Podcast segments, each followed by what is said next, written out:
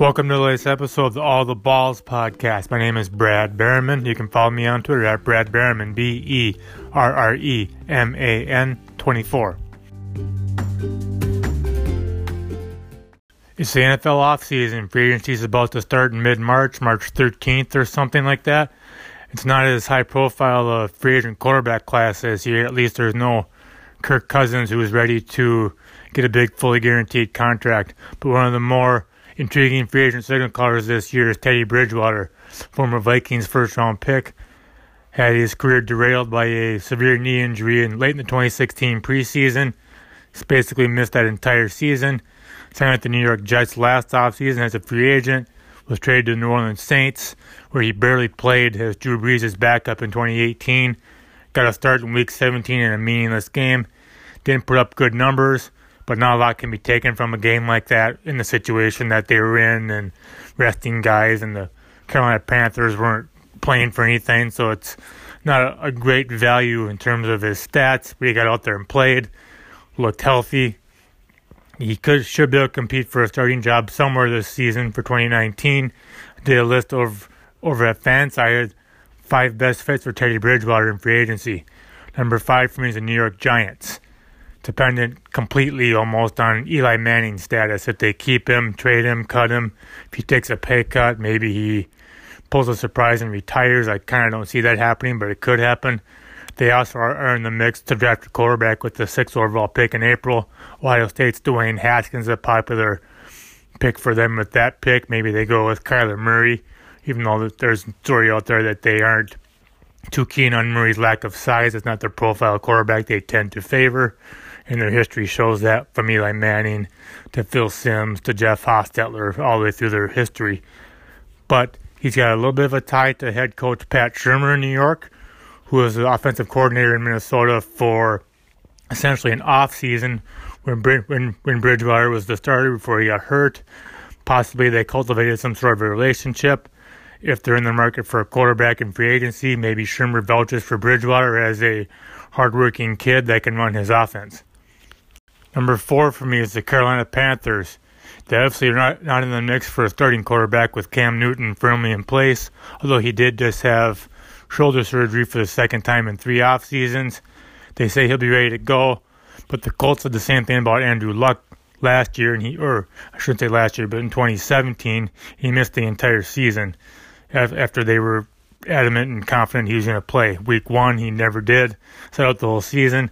Bridgewater also has a tie to Norv Turner, Panthers offensive coordinator, who was his first offensive coordinator in the NFL with the Vikings. Started his first, you know, basically two years as a starter in Turner's offense. The Panthers should be looking for an upgrade to Newton's backup, know, to back up Newton, I should say, over Taylor Heinicke or Kyle Allen, guys that finished out the year last year after they shut Newton down. Bridgewater knows Turner's offense was capable running it, even though it didn't really fit his skill set that well.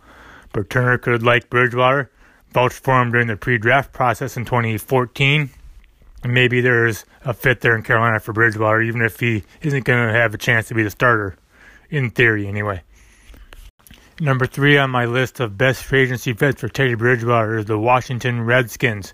They have a big question mark under center after Alex Smith suffered a possibly career ending broken leg last season. They are committed to him significantly financially for the next at least two seasons, I believe, before they may be able to under, get out from underneath that contract they gave him after they traded for him last offseason. So they won't be going big in the quarterback market in terms of free agency or trades. You know, no Nick Foles, no Derek Carr, somebody like that. If Derek Carr would be, were to be available in a trade, they will have to go after somebody like Bridgewater who is a won't be commanding big money, would be a good upgrade over maybe an internal free agent like Colt McCoy or somebody like that if they brought him back. But Bridgewater could also stick, you know, two three, four, five years down the road into the future if Smith can't return to action at all and has to retire.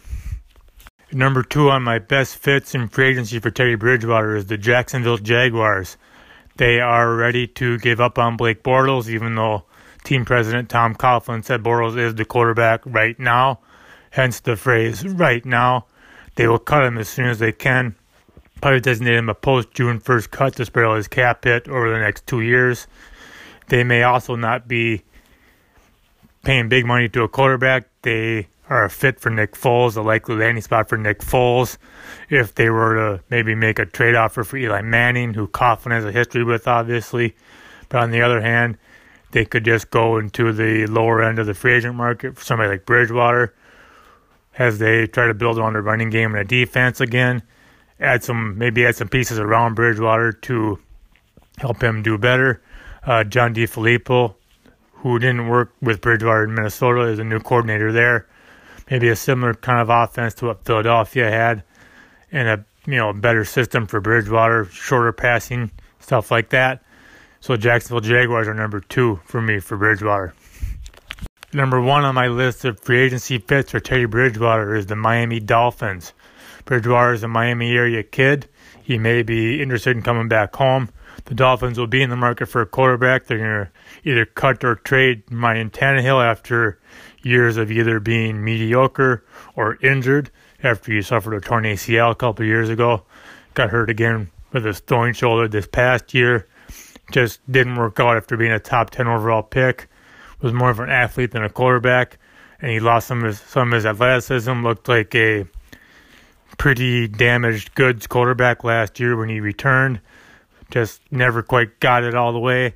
You know, they had a lot of coaching changes there, different coordinators and stuff, so that didn't help. But Bridgewater would be a pretty good fit in Miami as they look to undertake possibly a rebuild. Maybe they consider drafting a quarterback this year, but Bridgewater is still very young can be a quarterback of the future somewhere, whether it be Miami, Jacksonville, Washington, New York. But he should be able to compete for a starting job somewhere. And I'd like Bridgewater possibly to get his career back on track somewhere in the next year or two and become the quarterback people thought he would be when he was a first round pick.